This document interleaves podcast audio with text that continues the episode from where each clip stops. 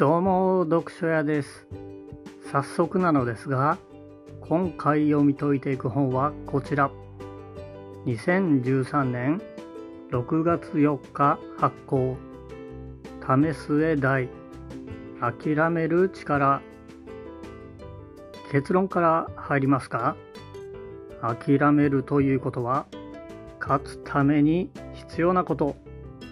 だということがわかります。それでは行ってみましょう。今回は前回の続きで後半部分をまとめていきます。第3章。現役引退した僕が見たオリンピック。ここではオリンピックでのいろいろな選手の敗戦負ける戦いについて書かれてありました。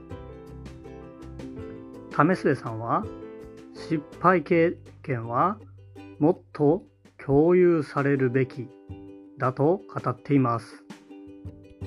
これはビジネスでも一緒で成功体験というのはたくさん情報としてありますが失敗体験というのはあまり書かれていないからです。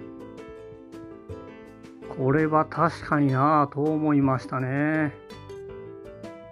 失敗体験というのは誰にでも起こり得ることなので知っていたら回避できるかもしれません。これを共有できればもっともっと成功する人が増えるかもしれませんね。第4章他人が決めたランキングに惑わされない。これはめちゃくちゃ重要だなと思ったのですが俺的ランキングという言葉を使っていました。日本人は既存のランキングにこだわるところがあるけれど自分基準のランキングでいいのでは？ということです。これはビジネスでめちゃくちゃ有効でニッチを見つけるということになります。自分が得意なところを売り出してやればいいということ。そこを自分で決めて積み重ねていくと何も考えていない人と比べるとものすごい差になって現れると言っています。第5章。人は万能ではなく世の中は平等ではない。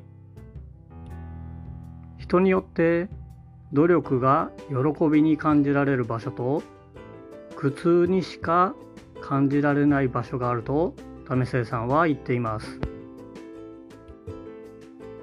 ここは大切で頑張らなくてもできていることは何か。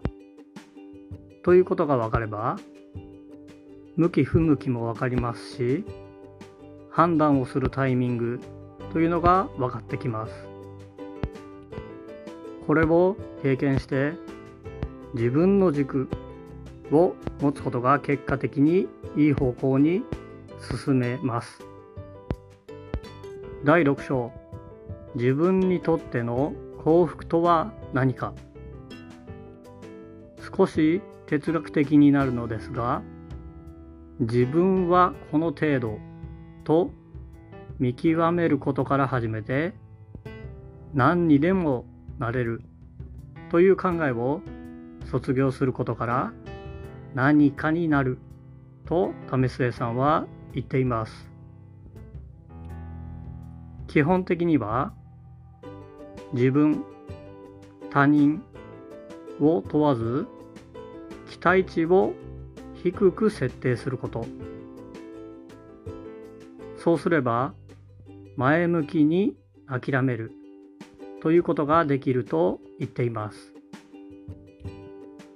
まとめ。今回は諦める力の後半をまとめさせていただきました。本書を読んでいて感じたことは自分が楽にできるところに位置を取りそこに情熱を注ぎ明らかにしていく。ということです。自分自身を見つめ直せば必ずいい部分がありそこを伸ばせば豊かになるということです。過去を振り返ってみて他人と違い楽しくできていることというのを見つけてどんどん伸ばしていきましょう。